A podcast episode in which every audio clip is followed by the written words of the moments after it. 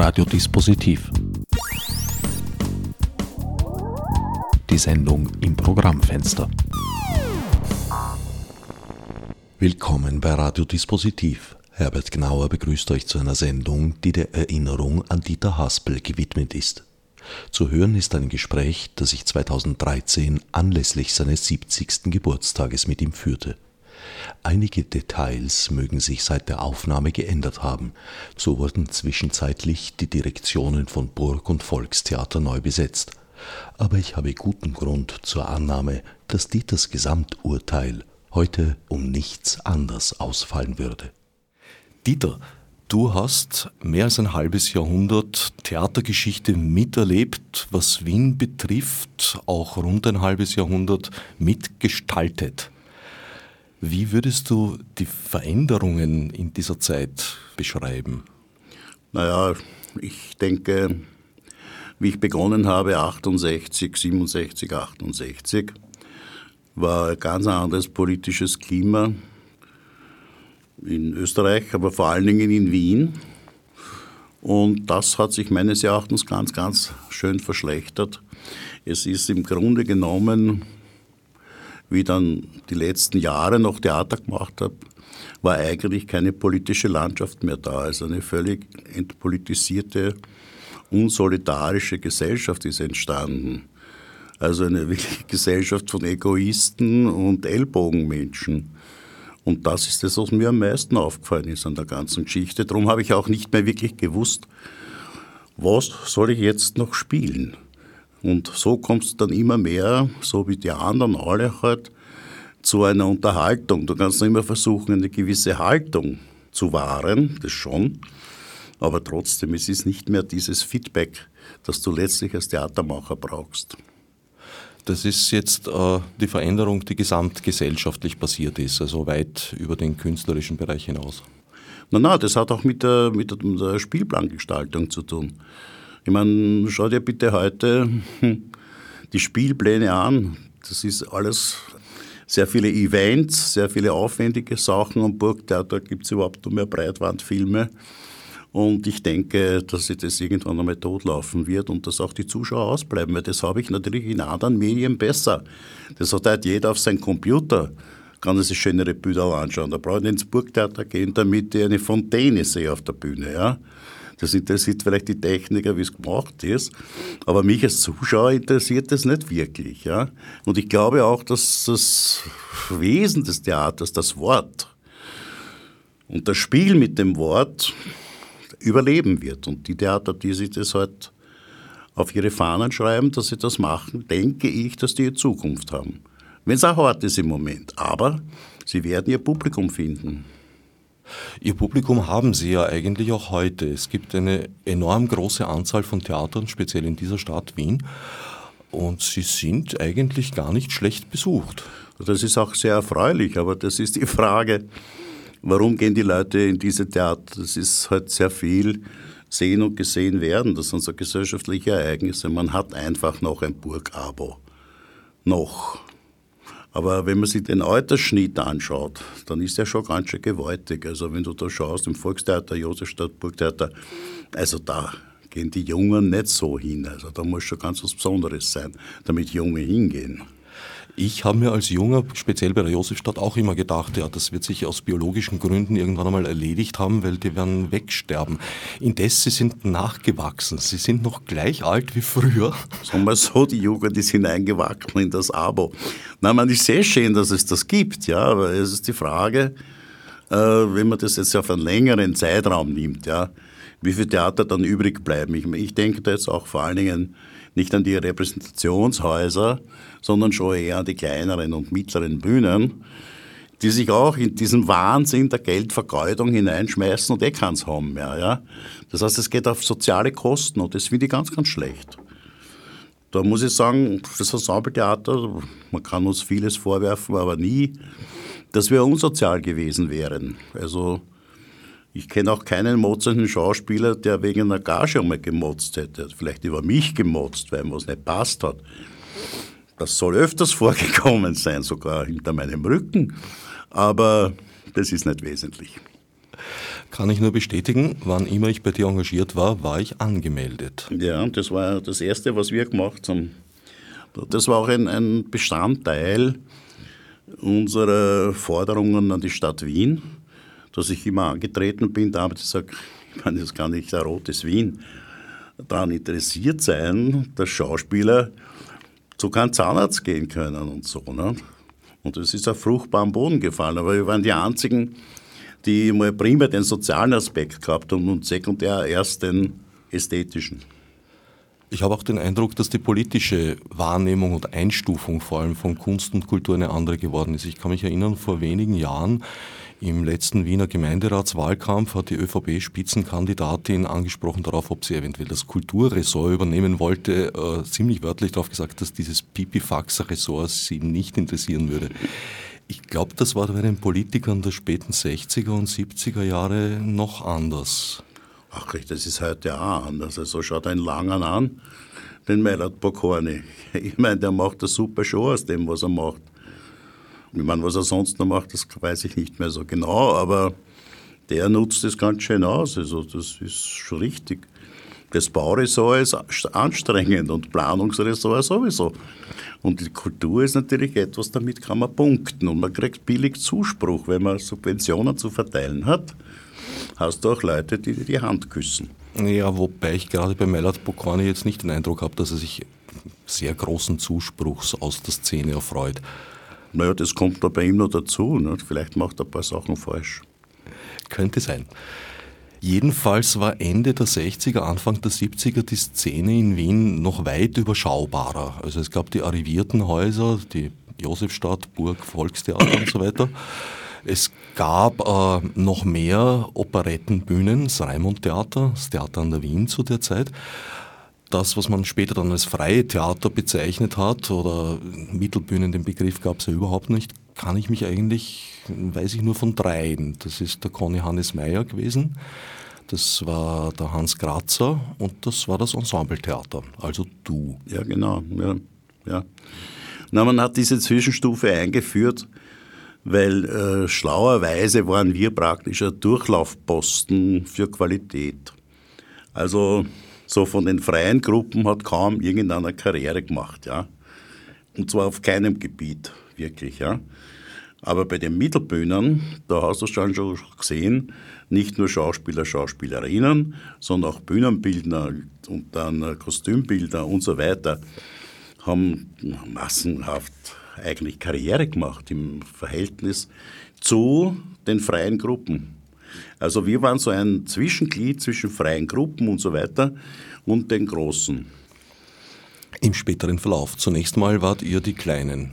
Zuerst waren wir mal die Kleinen. Zuerst waren wir überhaupt eine vazierende Gruppe, ja, ohne fixes Haus. Also, wo wir überall gespielt haben, das war aber es war aufregend, das war wirklich sehr schön. Also ich habe die Zeit gern gehabt, also ich habe da nie gejammert. Ein fixes Haus brauchst du natürlich schon, aber ich möchte die Zeit nicht missen und das sagt man immer, wenn man es eh nicht ändern kann, aber im Grunde war es trotzdem recht leibend und damals waren wir noch jung, das war aufregend einfach. Das erste fixe Haus war eigentlich ein Stammlokal, das Café Einfalt. Und das war, das war aber nur kurz, das ist zum Stammlokal geworden, das habe ich vorher gar nicht gekannt. Das ist eigentlich die Geburtsstätte gewesen des Kaffeetheaters. Ne? Weil das Ensembletheater hat ja ursprünglich Kaffeetheater geheißen. Das habe ich erst im Jahre 73 umbenannt, weil das ist mir dann ein bisschen blöd vorgekommen, wie wir im Kärntner Theater dann ein fixes Haus gehabt haben, auf drei Jahre. Das haben wir immer alternierend mit dem Hans Grazer bespielt. Ich habe mir gedacht, Kaffeetheater passt da nicht wirklich rein und habe es in Anlehnung an das BE eben ET genannt. Genauso eine starke Führungspersönlichkeit an der Spitze gewesen wie im BE ursprünglich. Ja, danke. In der Tat verbinden sich mit dem Ensembletheater oder verbanden sich mit dem Ensembletheater eine Reihe klingender Namen. Lukas Resetaritz, Erwin Steinhauer, auch Autoren, Heinz Unger, Bertolt Brecht ganz stark. Davor war ja der Brecht-Boykott, da kommen wir vielleicht noch kurz darauf zu sprechen und vor allem auch Bodo Strauß, ein Autor, der damals gerade im linken Theater gern gespielt wurde, aber seit seinem anschwellenden Boxgesang da glaube ich ein bisschen in ja, Verruf, würde ich sagen, weiß nicht. Naja, seine Stücke werden immer unspielbarer. Ne? Das ist einfach die frühen Stücke von ihm. Der war ja Spitzendramaturg eigentlich. Ja? Der hat beim Peter Stein praktisch war er Dramaturg. Und dann hat er angefangen zu schreiben. Und die ersten Stücke, die waren ja wirklich schon äh, riskant zum Aufführen, aber sie waren noch nachvollziehbar. Und das andere, das ist eigentlich nicht mehr, mehr das ist dann also für mein Empfinden viel zu ästhetische Spielerei geworden. Das Ganze hat sich dann so, ist wirklich hinweggedriftet in irgendwelche obskuren Geschichten, die man in lyrischen Häusern vielleicht spielen kann, aber die für uns überhaupt nichts mehr waren. Nicht? Also überhaupt für mich äh, als großen Brecht Freund und ich glaube, ich habe ihn mal ganz gut verstanden. Und, äh, uns ist sogar gelungen, mit einer Produktion, mit der Turandot, das hat äh, bis zum Jahre 79 hat die Turandot als Fragment gegolten. Ja.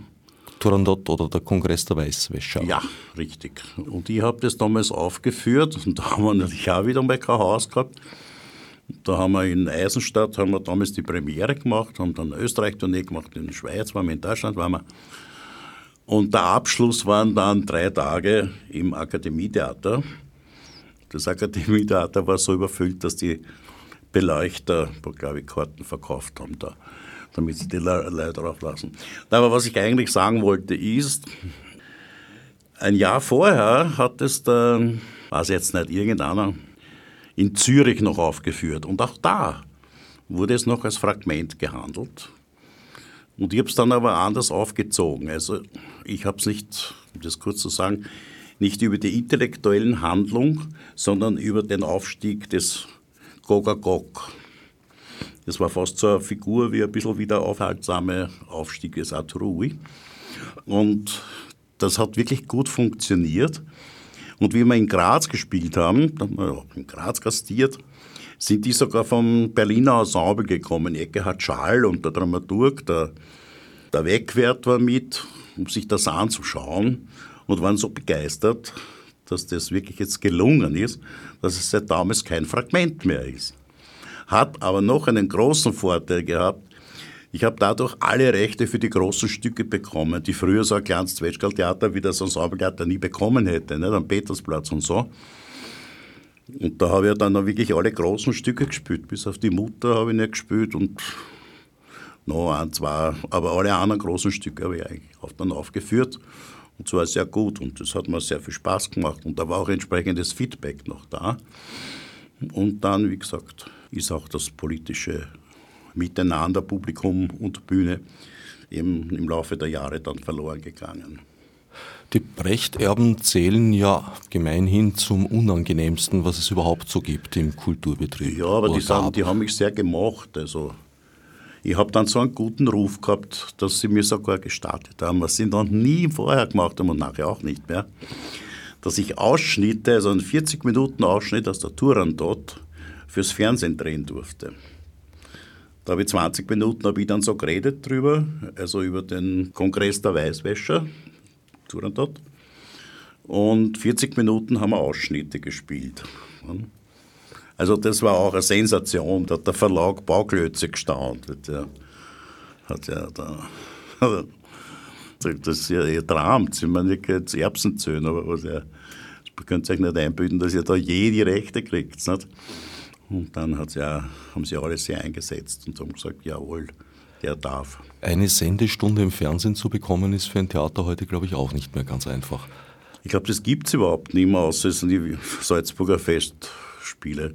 Oder die Bregenzer, wie ich da gesehen habe, ist ja heute die Premiere von der Zauberflöte.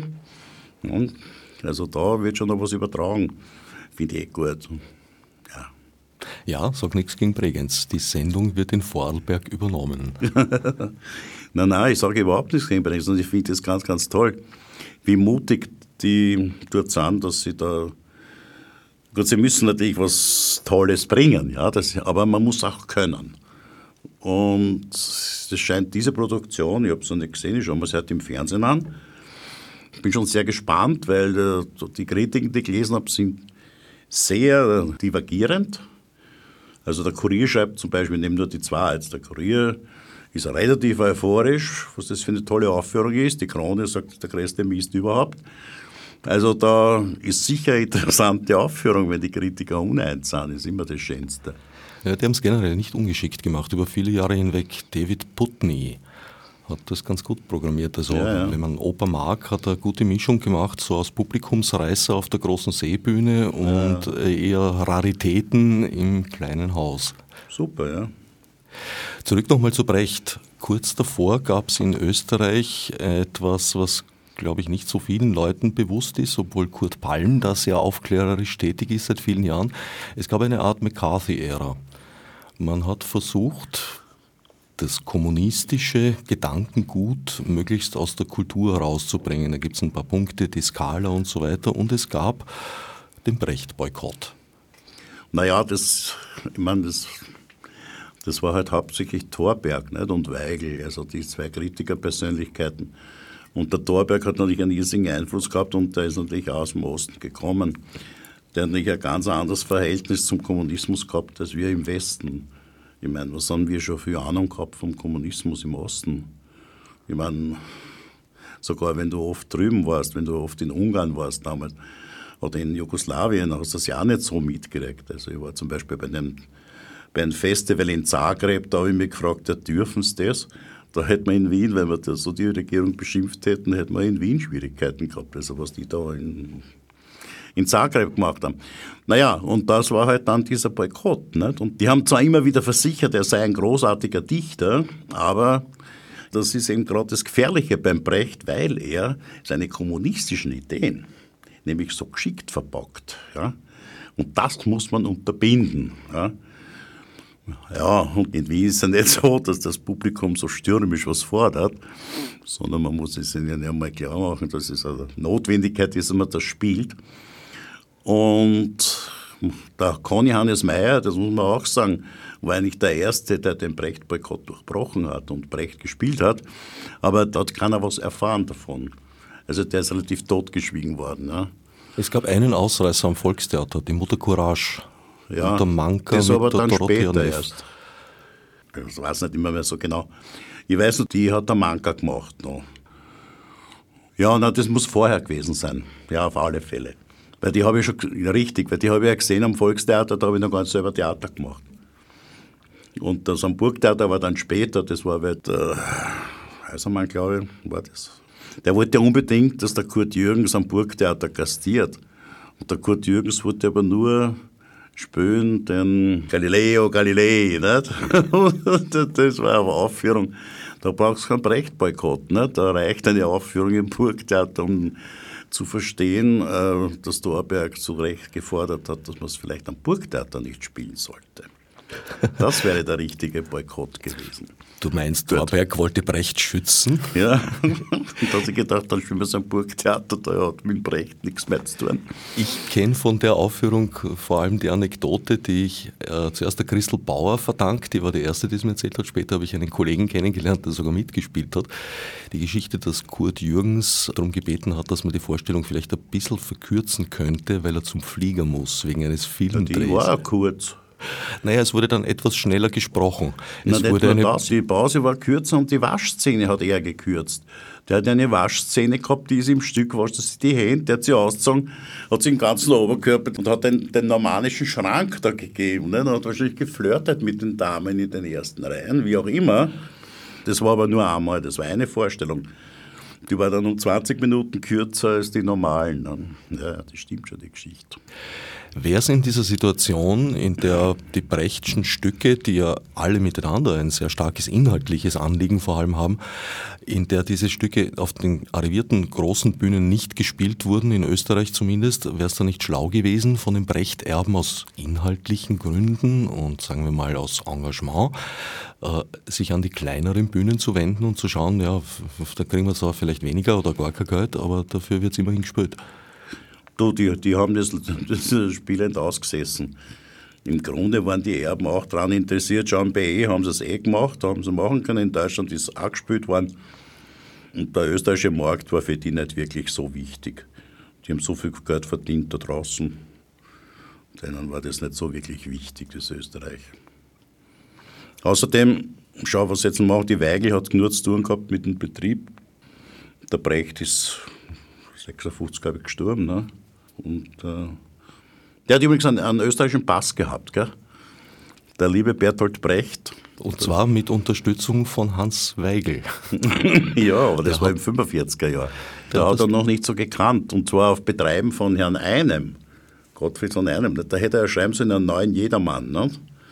Und als Honorar hat er sich ausbedungen einen österreichischen Pass, den er gekriegt hat. Weil er staatenlos war nach dem Krieg. Ja, also er hat nur diesen äh, staatenlosen Pass gehabt. Ne? Hat er dann diesen österreichischen Pass bekommen, den er nie mehr hergegeben hat. Den hat er immer brav verlängern lassen, der liebe Bertolt Brecht. Er hat das Stickel natürlich nie geschrieben, aber den Pass hat er gehabt. Ein wirklich listiger Brecht, ja. ja, das wird er wohl gewesen sein. In dieser langen Zeit, in der du das Ensembletheater dann geleitet hast, gab es auch jede Menge Uraufführungen. Das hat bestimmte Autoren gegeben, ob das jetzt ein Unger war oder Pefni. Also die Pefni-Stücke haben mich ja begleitet. Schon mein erster Auftritt war in einem Pefni-Stück, wo ich für den Kollegen, der abgesprungen ist, einspringen musste und habe da praktisch eine Pefni gegeben. Ja. Und das Lustige ist, da kann ich mich heute noch erinnern, da bin ich mit der Hilde Berger in Café Einfalt auf einer Luftmatratze sitzend, bedeckt mit so einem Plastik. drüber, dass nur der Kopf rausgeschaut hat. Das Stück hat Flipper geheißen. Und dann, dann, ist das so.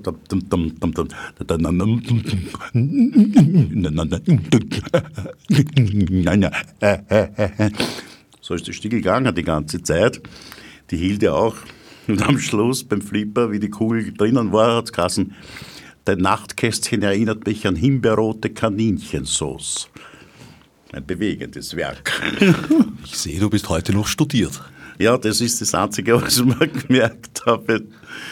Das war so dämlich. Das vergisst man nicht. Ich habe den Eindruck, dass damals eine Zeit war, wo relativ wenige neue Stücke ihren Weg tatsächlich auf die Bühne gefunden haben die aber dann, wenn sie zum Erfolg geworden sind, nachgespielt wurden von anderen Theatern. Heute ist es fast umgekehrt. Es werden sehr viele Stücke uraufgeführt, aber kaum nachgespielt, auch wenn sie Erfolge sind. Ja, das hat aber auch damit zu tun, dass du, äh, wer schreibt heute, wer neue Stücke schreibt, die können sich die kleinen Theater nicht mehr leisten, weil die Autoren, die früher für uns geschrieben haben, ob das jetzt ein Handke ist, ob das ein Turini ist, die haben Stücke geschrieben, die für uns waren, ja, also für die Mittelbühnen, Kleinbühnen, ja. Gedacht, heute ist ja jede Premiere, jeden Furz, den die lassen, ist einmal ein Burgtheater oder in der Josefstadt. Und was willst du dann noch nachspielen? Gut, aber auch die Stücke eines Ewald Palmitzhofer zum Beispiel äh, werden dann zwar am Schauspielhaus gespielt, aber nicht so. Werner Schwab war nach der Aufführung von den Präsidentinnen im ganzen deutschsprachigen Raum ein Bühnenstar und über Nacht haben alle Theater begonnen, Werner Schwab zu spielen. Ja, das kann ich da schon sagen, weil das gar die Stück gute Stücke sind. Das sind wirklich originell gute Stücke. Also ich kenne in letzter Zeit kein Stückel vom Turini zum Beispiel, das nur annähernd so gut ist wie ein Schwabstück. Und er hat natürlich auch was ganz Tolles hineingebracht, eine völlig neue Sprachnote, eine Sprachmelodie.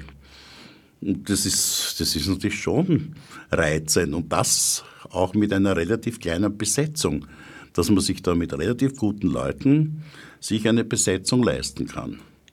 Also ich kann mich erinnern, ich habe auch gespielt, Reizende Reigen nach dem Herrn von Schnitzler. Und dann haben wir etliche Schwab, der, der Peter Gruber hat zwei, drei Schwab inszeniert. Also wir haben, die konnte man auch nachspielen. Also das, die sind ja zum Teil in Wien nicht gespielt worden. Nein, und umgekehrt war es auch, also Bodo Strauß hat vielleicht bekannte Gesichter, gemischte Gefühle. Das ist nachgespielt worden. Aber die, die anderen Stücke vom, sind auch nicht nachgespielt worden. Also du meinst, das ist eigentlich ziemlich unverändert? da hat sich nicht, also meines Erachtens hat sich da nicht sehr viel geändert. Ich, ich höre von jungen Autoren, also auch wenn die Uraufführung erfolgreich war und durchaus auch in den Medien wahrgenommen wird, und habe mir gedacht, vielleicht mag es daran liegen, dass Intendanten, wenn sie jetzt schon das Risiko eingehen, etwas Unerprobtes, Zeitgenössisches auf die Bühne zu stellen, dann wollen sie auch gleich die Uraufführung oder zumindest die österreichische Erstaufführung haben und nicht was nachspülen, was vielleicht in, in Linz oder Salzburg äh, voll ja, gewesen kommt ist. noch dazu. Du darfst dir eines nicht vergessen, was sich natürlich unwahrscheinlich verändert hat, ist natürlich auch die Presselandschaft. Ich meine, wenn ich mal überlege, wie viele Kritiker früher bei uns waren und wie das in letzter Zeit war, noch dazu, sagen wir jetzt, bei mir ist eine Generationsfrage. Natürlich auch, ja. Weil die in meiner Generation schreiben entweder Bücher oder sind auf alle Fälle in Pension, machen nichts mehr und die Jungen kennen ja alle nicht. Und die Jungen sind auf einem ganz anderen Trieb. Also die gehen schon in die Garage X und schauen sich dort an, dieses Holodrio-Theater. Also ich meine, manche Sachen gefallen sogar mir, aber es sind wenige eigentlich. Aber es ist nicht so wichtig, ob es mir gefällt. Wichtig ist, dass es den Zuschauern gefällt. Na, das denke ich, ist deinen Nachfolgern an der Location, dem Harald Bosch und dem Ali Abdullah, schon gelungen. Es ist ein Hotspot. Ja, ja, das ist, haben sie auf alle Fälle gut gemacht. Gut, die gibt es auch schon, das sind ja super Profis, die beiden, sind ja aus, ausgefuchste Typen und haben sich auch gut verankert und vernetzt mit den ganzen Journalisten. Also, da man darf eins nicht vergessen, da auch der Grazer im Rabenhof. Rabenhof. Der Thomas in diesem der Fall. Thomas Grazer, ja, meine, ja, der Bosch hat bei mir angefangen zu spielen, der Thomas Grazer übrigens auch, kann ich mich erinnern. Ja, selbstverständlich. Wir sind als kleine Spekulanten bei dir in der heiligen Johanna frierend oben in dem Gerüst gestanden und haben wehe, wehe, wehe gekreischt. Ja, schau.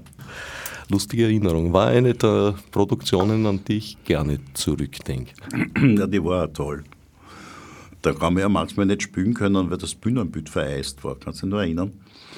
Da das kann ich mich nicht erinnern. Ich glaube, wir haben, also ich kann mich erinnern, dass wir auf Eisplatten herumgerutscht sind. Das, ja, aber dann mit haben den wir Händen bicken geblieben sind an den Alu-Dingern. Ja, da. da weil es da schon ein bisschen besser war. Aber zum, ich kann mich erinnern, zwei, drei Aufführungen haben wir nicht spielen können. Wirklich? Weil da war es so laut, dass Hab du ich nämlich nicht beim Gerüst gar nicht aufgekommen bist. Und das war doch drei Stockwerke. Nicht? Ja, das kann ich mich schon Das erinnern. war ziemlich hoch. Ich kann mich auch erinnern, dass etwa die halbe Aufführung ist, vielleicht für die, die es nicht miterlebt haben und jetzt an den Radioapparaten oder sonst wo sitzen und dazuhören, ganz interessant, es war in der Szene Wien. Und ich schätze mal 50-50, ein Teil war drinnen und Na, alle, Teil alle, alle Börsen, alle Börsenszenen, also die Szenen der Reichen waren alle drinnen und die Szenen der Armen, was die Mehrheit ist, die haben im Freien gespielt. Und das aber im November, Dezember. Also ich glaube, die letzte Vorstellung war knapp vor Weihnachten. Das waren wunderschöne Bilder, weil da hat es geschneit, weil die dort gesessen sind. Die haben mir jetzt gefallen. Ja, mir auch, muss ich sagen. War äh, auch Und was, was faszinierend war, es ist keiner krank geworden. Obwohl das eine, im Grunde war es ja für euch eine unwahrscheinliche Hetzjagd. Ja, das war der eine Punkt, war, glaube ich, dass wir einfach ab September im Freien probiert haben. Wir haben ja eine sehr lange Probenzeit gehabt und insofern das Kälterwerden langsam miterlebt haben. Und das zweite war, dass du ja in dem Stück aufgrund der zahlreichen Umzüge, wir haben ja, also ich weiß nicht, 25 Leute waren wir, was eh schon ein großes Ensemble ist, aber das Stück hat halt 180 Personen oder so irgendwas in der Preisklasse und du warst ja ständig am Umziehen. Also Ja, ja. Du, du bist nie ausgekühlt. Du bist von Anfang bis Ende der Vorstellung sozusagen auf einem Hitzelevel gelaufen. Ja, ja. Dazu fällt mir eine liebe Anekdote ein. Ich habe das ja nie gesehen, wie ihr euch umzieht, ja. Sondern ich habe es entweder draußen gesehen oder ich habe drinnen die Szene gesehen. Nicht? Aber nie das Umziehen. Und bei der Generalprobe bin ich aber drinnen gewesen und habe das mitgekriegt, wie diese Hektik, wie da alle reinstürmen, die sagen. Und entblöde mich nicht zu sagen, sag, könnt ihr das nicht ein bisschen gemessener machen? Da habe ich gehabt, die da Schlangen, die da reinkommen sind. Einer davon, der Hauer Riedl, der, der war knapp dran, mir eine derartige zu donnern, dass mir das Kiefer davon geflogen war. Also das, an das kann ich mich noch erinnern, so viel zu den Umzügen. An ja. das kann ich mir auch erinnern, weil wir uns dann alle gesagt haben, okay, jetzt sieht der Haspel endlich einmal die Folgen seiner Inszenierungen, die es für die Betroffenen hat. Gut, der Hauerriedl war sowieso Haas, weil dem ist ja passiert durch diese Sprünge, zum Teil bei der Probe, ja.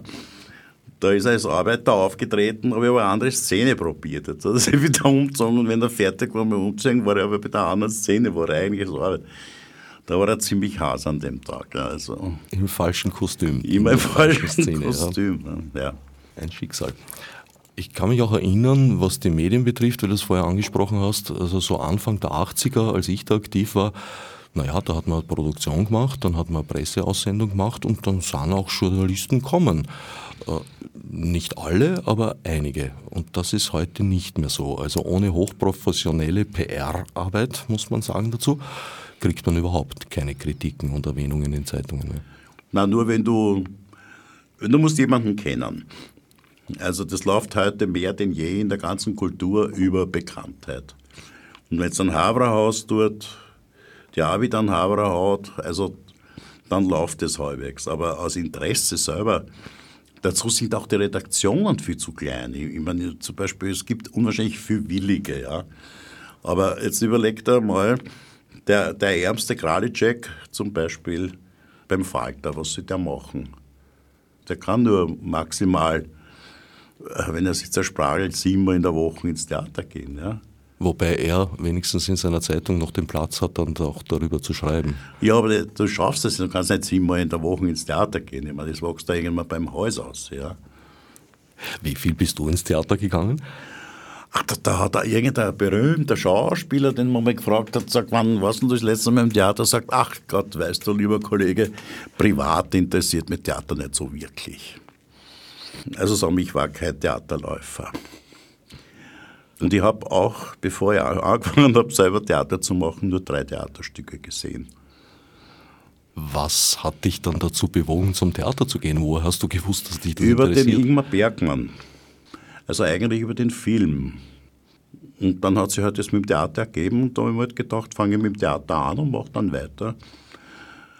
Und bin aber dann beim Theater hängen geblieben. Also Film ist mir dann immer fremder geworden. Ich habe dann in Schweden einmal eine Zeit lang beim Fernsehen gearbeitet, weil ich war ja sehr oft in Schweden. Und das hat mir aber nicht taugt. Also das das ist so unpersönlich irgendwie. Also mir war das mir hat gefällt diese Auseinandersetzung mit den Kollegen. Das, das, das ist das, was mich so fasziniert hat. Ja. Und das hat vielleicht auch damit zu tun, dass ich ja berufsmäßig Kaufmann gelernt habe, also Verkäufer. Und ich jetzt praktisch dadurch immer mit Leuten zu tun hatte und nie einen Beruf ausgeübt habe, dass ich in einem Büro gesessen bin oder irgendetwas, sondern immer mit meinem Beruf immer Kontakte, Kontakte, Kontakte gehabt habe.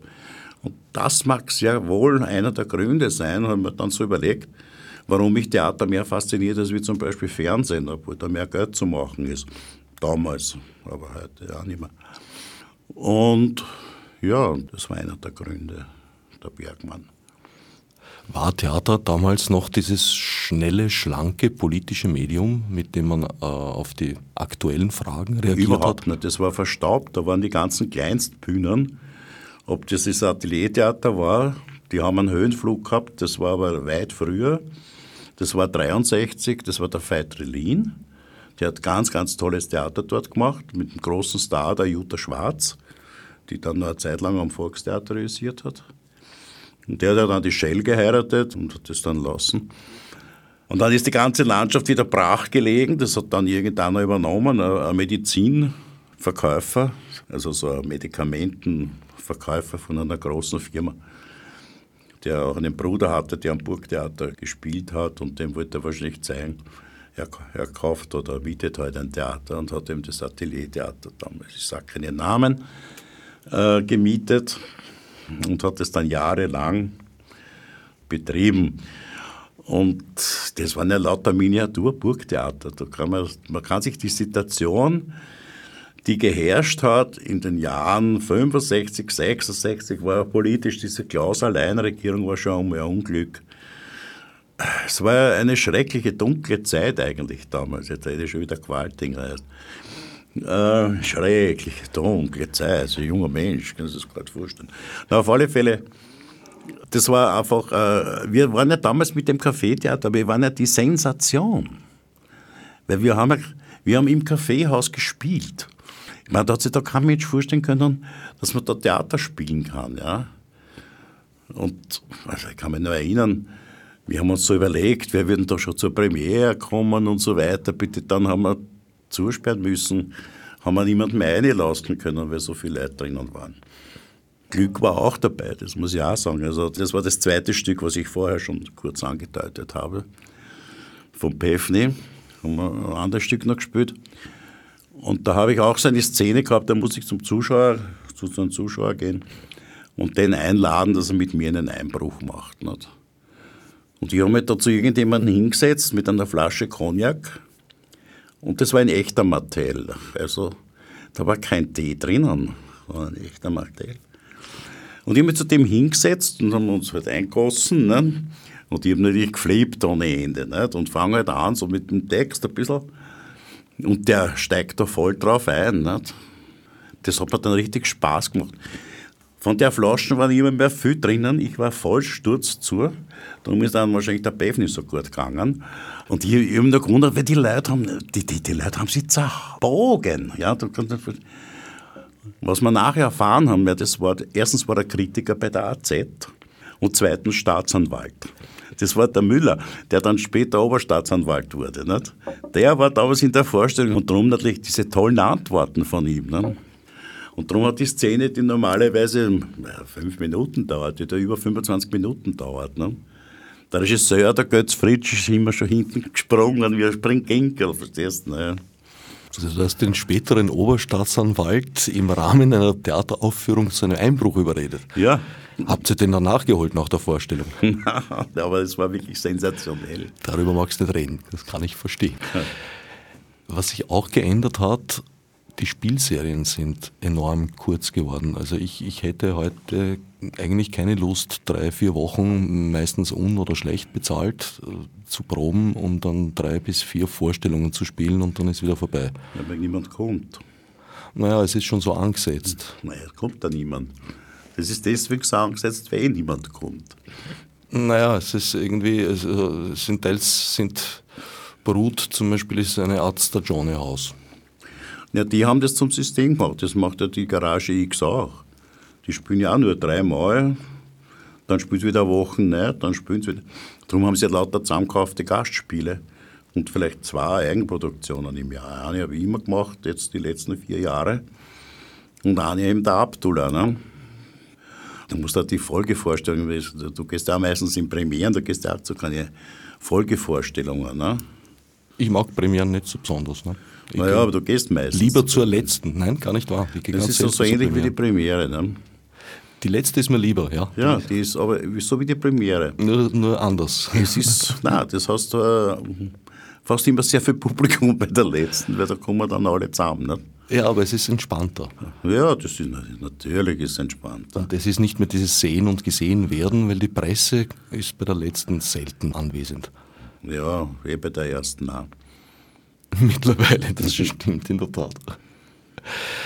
Du hast auch teils selbst Dramatisierungen vorgenommen, also mit großer Freude. Ein anderes Stück, an das ich mich gerne erinnere, war das Niemandsland. Hm. Nein, ich habe zwei Stücke habe ich dramatisiert. Das eine war das Geminal von Emile Solar und das zweite war das Niemandsland von Wolf Gruber. Ja, das war mir ein Anliegen. Das war, das war mir ein echtes Anliegen. Da kann ich mich so an einen jungen Schauspieler erinnern, den Knauer, der glaube ich Kassen. Fescher Bursch. und der hat da auch mitgespielt. Und da gab es eine Szene, da ist ja auch viel umgezogen worden. Ich glaube, es waren 120 Kostüme. Das waren lauter so, so Cuts. Und der hat immer, dass es schneller geht, hat er immer vier so Sesseln genommen, so mit dem Zeigefinger und hat es drinnen aufgestellt. Nicht?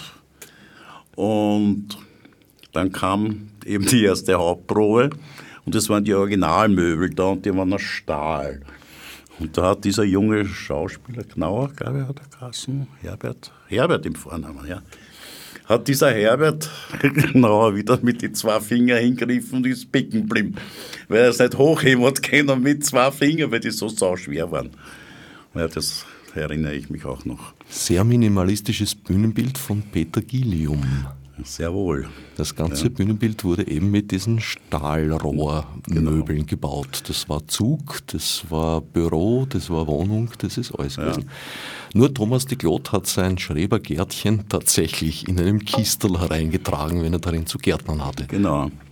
Richtig. War eigentlich eine sehr filmische Dramaturgie. Ja, naja, das hat sich auch immer angeboten Die heißt ja, also filmische Dramaturgie bleibt Dramaturgie. Natürlich ist der filmische ein bisschen anders, aber letztlich, wie du Zusammenhänge herstellst, wie du Sachen verbindest, ist schlicht und einfach Dramaturgie. Ob das jetzt beim Film ist, ob das beim Theater ist, ob das beim Musical ist. Ich glaube, beim Musical ist es am schwierigsten. Also das kann schon was. Aber es gibt ja kaum mehr gute Dramaturgen. Ne? Also, sagen wir wem. Hermann Beil. der, der, Hermann Beil ist älter als ich. Ja, ja aber es gibt ihn noch. Ich meine, ja, ich meine ich mein jetzt von den Jungen, von deiner Generation. Da kann ich nicht mitreden. Ich habe ja kaum mehr Kontakte. Okay. Bin ja emeritiert. ein Emeritus, ein Junger, ja. Die Dramatisierung war, wie gesagt, von dir und von der kaufmännischen Leiterin, von der langjährigen des Ensembletheaters Christel Bauer. Und einer der Punkte, für die ich dich damals sehr bewundert habe, war, wie du kurz vor der Premiere beschlossen hast, das ist jetzt viel zu lang, womit du recht gehabt hast, und ein gutes Drittel des eigenen Textes gestrichen. Und diese Distanz zum eigenen Text zu finden, ist, glaube ich, wenigen gegeben. Ja. Nein, es musst du einfach machen. Das ist ich meine, da habe ich schon so viel Erfahrung gehabt und äh, so ein Gespür dafür. Und nachdem er, sagen wir, diese Art von Eitelkeit eher fremd ist, habe ich da nicht wirklich Probleme gehabt damit. Das war beim Cheminal so ähnlich, da habe ich das auch so gemacht. Das war sehr schön, da hat der Hanna Böschel mitgespielt damals. Das war eine schöne Sache. Das waren eigentlich die beiden Stücke, die, die drei Stücke, die ich damals gemacht habe. Das war die Heta Gabler, ein Bühnenbild von Hans Hoffer und dann das Cheminal. Da war das Bühnenbild vom Georg Resetschnik, der dann immerhin die ganzen Sachen wie ein anderer Heller gemacht hat. Und das war der Ball. Das waren die Inszenierungen, da sind wir damals ja zum Theater des Jahres im Theater heute geworden. Ne? Also das war schon ein ziemliches Aufsehen. Und das hat mir dann ja eingetragen, die Spielerleiterfunktion in Tübingen, wo ich dann in Tübingen war. Ne? Aber das war so schrecklich, das mit Tübingen, das war unwahrscheinlich. Da waren nur mehr Richtungskämpfe, da ist es gegangen um die Anarchisten, die Maoisten und die Mosquiter. Das waren die Hauptfragen. Aber diskutiert worden ist eigentlich nur um die Weltrevolution. So, das war schrecklich. Es war eine fürchterliche Zeit. Am Stadttheater Tübingen? Ja, ja. Ist die Weltrevolution? Landestheater, Landestheater. Na, das war, der hat einen sehr schwachen Intendanten gehabt, den Reigel, also wirklich ein Versager.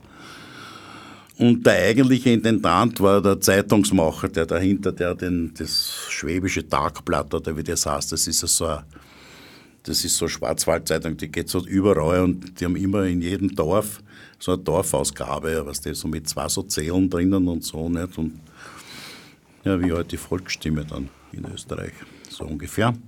Auf alle Fälle, der war der eigentliche Intendant und äh, ich, ich war aber nicht traurig, dass ich da wieder zurück muss, weil ich wusste, ich habe mit dem Häusermann, da habe ich eine Diskussion gehabt, der war ja ein ordentlicher Professor, so kaufmännische Ausbildung hat der gemacht, irgendwie. Da, eh, beim Akademietheater hat er seine, seine Hörsäle gehabt, oben in der Musikakademie, ne, die ist da drinnen. Und der hat einmal so im Monat hat er so Diskussionen gemacht und da hat er den Stoß und mich eingeladen und hat sich natürlich erwartet und die ganzen Studenten, die da gesessen sind, natürlich lauter Karriereritter, die sich ausgerechnet haben, dass sie über den Häusermann irgendeinen Job kriegen. Ne? Sind da unten gesessen und haben sich schon gefreut, dass sie da jetzt zwei befetzen und dann bin ich zuvor gekommen und gesagt habe, ich denke überhaupt nicht daran, über Inhalte oder über Ästhetik mit Herrn Stoß zu reden. Weil das sind zwei so unterschiedliche Welten, da brauchen wir nicht miteinander reden und wenn es euch interessiert, schaut es euch das an. Und bin aber gerne bereit, eure Fragen zu beantworten. Aber eben nicht, das, wir liefern euch keine Doppelkonferenz. Stoß sehr gescheit, ja, ja, gut. Und dann ja, ist halt unter anderem auch schon gefallen, dass ich nach Tübingen gehe. Ja. Diskussion war aus, ich gehe, kommt mir die Sekretärin nach, ich soll zurückkommen, der Herr Professor, Hofrat, Heisermann, möchte mit mir noch reden. Nicht? Und dann komme ich rein und sage, Herr Hofrat, was sagt der Herr Haspel, bitte lassen Sie den Hofrat weg. Wenn Sie das sagen, das klingt so spöttisch. Sage also dann Professor, das können Sie auch weglassen. Sagen Sie einfach Häusermann. Und, da, und sagt er zu mir, kennen Sie eine deutsche Kleinstadt? Sag ich, nein, eigentlich nicht. Ich kannte bis dorthin, wird aber inszeniert. Und kannte Frankfurt, kannte München, kannte Berlin, aber keine Kleinstadt. Sagt die werden bald wieder zurückkommen. Das ist entsetzlich, auch wenn es Tübingen ist. Ja. Und wenn Sie zurückkommen, bekommen Sie die kleine Josefstadt. Da rufen Sie mich an und dann trete ich Ihnen die kleine Josefstadt. Sie verdienen es. Und so war es auch. Ich habe dann angerufen. Wir haben die eine, die Touren dort gemacht, wo wir da auf Tournee waren, wo ich schon vorher sehr viel erzählt habe. Und dann haben wir die kleine Josefstadt gekriegt. Das war der Keller im Konzerthaus? Im Konzerthauskeller, ja, wo dann das VD drinnen war, VD-Studio und so weiter. Und zur Premiere habe ich eine Uraufführung gemacht von Mainz Unger, Orpheus und Eurydice, mit dem Untertitel Orpheus wird kein Konsument und Eurydice und die Glasperlenindustrie. Und da war der Häusermann bei der Premiere und ein Kollege von uns, ist hinterm Häusermann raufgegangen, da diese Treppen, der ist mit dem Blacher raufgegangen, ja, die, die Treppen. Und der Häusermann sagt zum Blacher, du Paul, kannst du mir vielleicht sagen, worum es in dem Stück gegangen ist? Ich habe es nicht verstanden. Ne? Worauf der Blacher gesagt, ist eh besser, das richtet sich gegen dich. Worauf der Häusermann gesagt hat, ja, aber gut gemacht, sehr gut gemacht. Und ich war aber nie bei seinem Stammtisch, nichts. Also ich habe den Hausmann wirklich nur damals kennengelernt und nachher haben wir uns halt öfters auf einen Café getroffen. Und er hat mich eingeladen, einmal, ob ich nicht an der Josefstadt was inszenieren möchte. Sage ich, Herr Häusermann, sind Sie wirklich der Meinung, ich passe zur Josefstadt? Na, das habe ich nicht gesagt, hat er gemeint. Und das also, war es dann. Durchaus eine Art Großzügigkeit gehabt, der Gute. Ja, schon, ja. Ja, wenn es von ihm nichts geworden ist, ich glaube, das hat den so fasziniert, dass es einmal jemanden kennenlernt, der nicht seine Nähe sucht, wer er was will. Und ich wollte von dem nichts. Und deswegen hast du bekommen, ist ja, ja. fast biblisch. Ja, fast. Vor wenigen Wochen hast du deine offizielle Abschiedsinszenierung gemacht, ist inzwischen leider schon abgespielt. Beckett, das letzte Band mit Florentin Groll, ausgezeichnete Inszenierung. Ich habe wieder mal die letzte Vorstellung gesehen. Ich weiß. Wie ernst ist das gemeint, dass das die letzte ist? Naja, das ist offiziell auf alle Fälle mal die letzte. Mal schauen, wenn sie irgendwas ergibt, was von großem Interesse ist, kann man die allerletzte machen. Also du würdest dich nochmal überreden lassen? Naja, der Heinz Junger hat mir doch ein Stück für mich geschrieben. Ja? Und das habe ich natürlich schon gelesen. Und er ist jetzt in Griechenland auf Urlaub, habe ich ihm gleich eine Liste geschrieben, was ich gern geändert hätte. Ist relativ lang geworden. Und habe mich mit ihm auch lange unterhalten und er hat gesagt, ja, ja, wie jeder Autor, nein, es heißt ein Entwurf. Ne? Das heißt, sagen es alle die Autoren. Na, auf alle Fälle, das ist jetzt, wenn, wenn das was ist, wenn er es zurückbringt und er hat es extra für mich geschrieben, dann werde ich mir einen Tritt versetzen und werde es irgendwo machen. Ein Stück, dessen Erfolg, glaube ich, eben auch auf der dramaturgischen Dichte, Dichtheit beruht hat, war Madonna und Mike. Ja, das war natürlich, das hat auch den Zeitgeist total getroffen. Nämlich die Jugendarbeitslosigkeit, dann dieses Träumen der Jugend von der großen Karriere. Ich glaube, das hat wirklich so derartig den Zeitgeist damals getroffen, denn der Bernd Schärfe, der da gar nicht so viel Schmalz investiert hat in dieses Stück, sondern das relativ flott geschrieben hat. Wir haben das in einem Nachmittag haben wir es umgeschrieben. Das weiß ich nämlich noch, weil da bin ich mit ihm zusammengesessen, bis wir dann diese Spielfassung dann gehabt haben. Das war natürlich eine grandiose Aufführung, das war irrsinnig toll. War jedenfalls die erfolgreichste Aufführung, an der ich mitzuwirken Ja, das war, die war sehr erfolgreich. Da war sogar der Thomas Grazer sehr gut. Und die Fendesack war auch hervorragend. Na, alle, in der Produktion waren alle gut. Auch dieser Knauer, du, ganz gut. Ich persönlich habe dir zu danken für vor allem zwei Dinge eigentlich. Du bist der einzige Regisseur, der mir jemals eine Rolle erfunden hat. Das war der Hund, an den Heiner Müller nicht dachte, als er den Auftrag schrieb. Wobei mir klar war, dass du mit dieser Aufgabe eigentlich nur feststellen wolltest, wie ernst mir war, zum Theater zu gehen. Mhm. Und das zweite war der Auftritt aus dem Cembalo im Molière oder der Geheimbund der Heuchler ah, von ja. Bulgakov, weil das nach einer halben Stunde Laufdauer dann aus einem Cembalo, das die ganze Zeit auf der Bühne stand, ein Mensch auftritt, das war für die meisten ziemlich überraschend. Schon, ja. Zwei Höhepunkte meiner nicht ganz so langen Schauspielkarriere. Haben wir doch was bewerkstelligt, nicht? Wie ist das Verhältnis zwischen lachenden und weinenden Augen, wenn du so zurückblickst auf deine Karriere? Ähm, hm, da kann ich nur eines drauf sagen. Ja. Wie ich noch Verkäufer war und begonnen habe, in die Maturaschule zu gehen, ja, da konnte ich mir gar nicht vorstellen, dass es so ein Leben gibt. Ein so ein erfülltes, ein so ein aufregendes, so ein schönes Leben gibt und das ist die Konklusion. Wenige Wochen nach diesem Gespräch musste sich Dieter Haspel einer Operation unterziehen, die in weiterer Folge eine wahre Flut medizinischer Komplikationen und Katastrophen nach sich zog. Doch Dieter erholte sich und eroberte seine Lebenskraft und Freude Stück für Stück zurück. Letzteres im wahrsten Sinn den Jänner 2015 inszenierte er mit großem Erfolg die Uraufführung des erwähnten Stücks von Heinz Unger Ein Kellner, ein Gast, eine Hure. In diesem Zusammenhang war er damals gemeinsam mit Heinz Unger noch ein letztes Mal in dieser Sendereihe zu Gast. Wer sich dafür interessiert, wird im Internet unter no-na.net-dispositiv fündig. Am Morgen des 4. April 2016 erwachte Dieter Haspel nicht mehr. Bis zuletzt blieb er, was er sein Leben lang gewesen war. Ein überaus wacher, kritischer Geist mit großem Herz und Sinn für Genuss.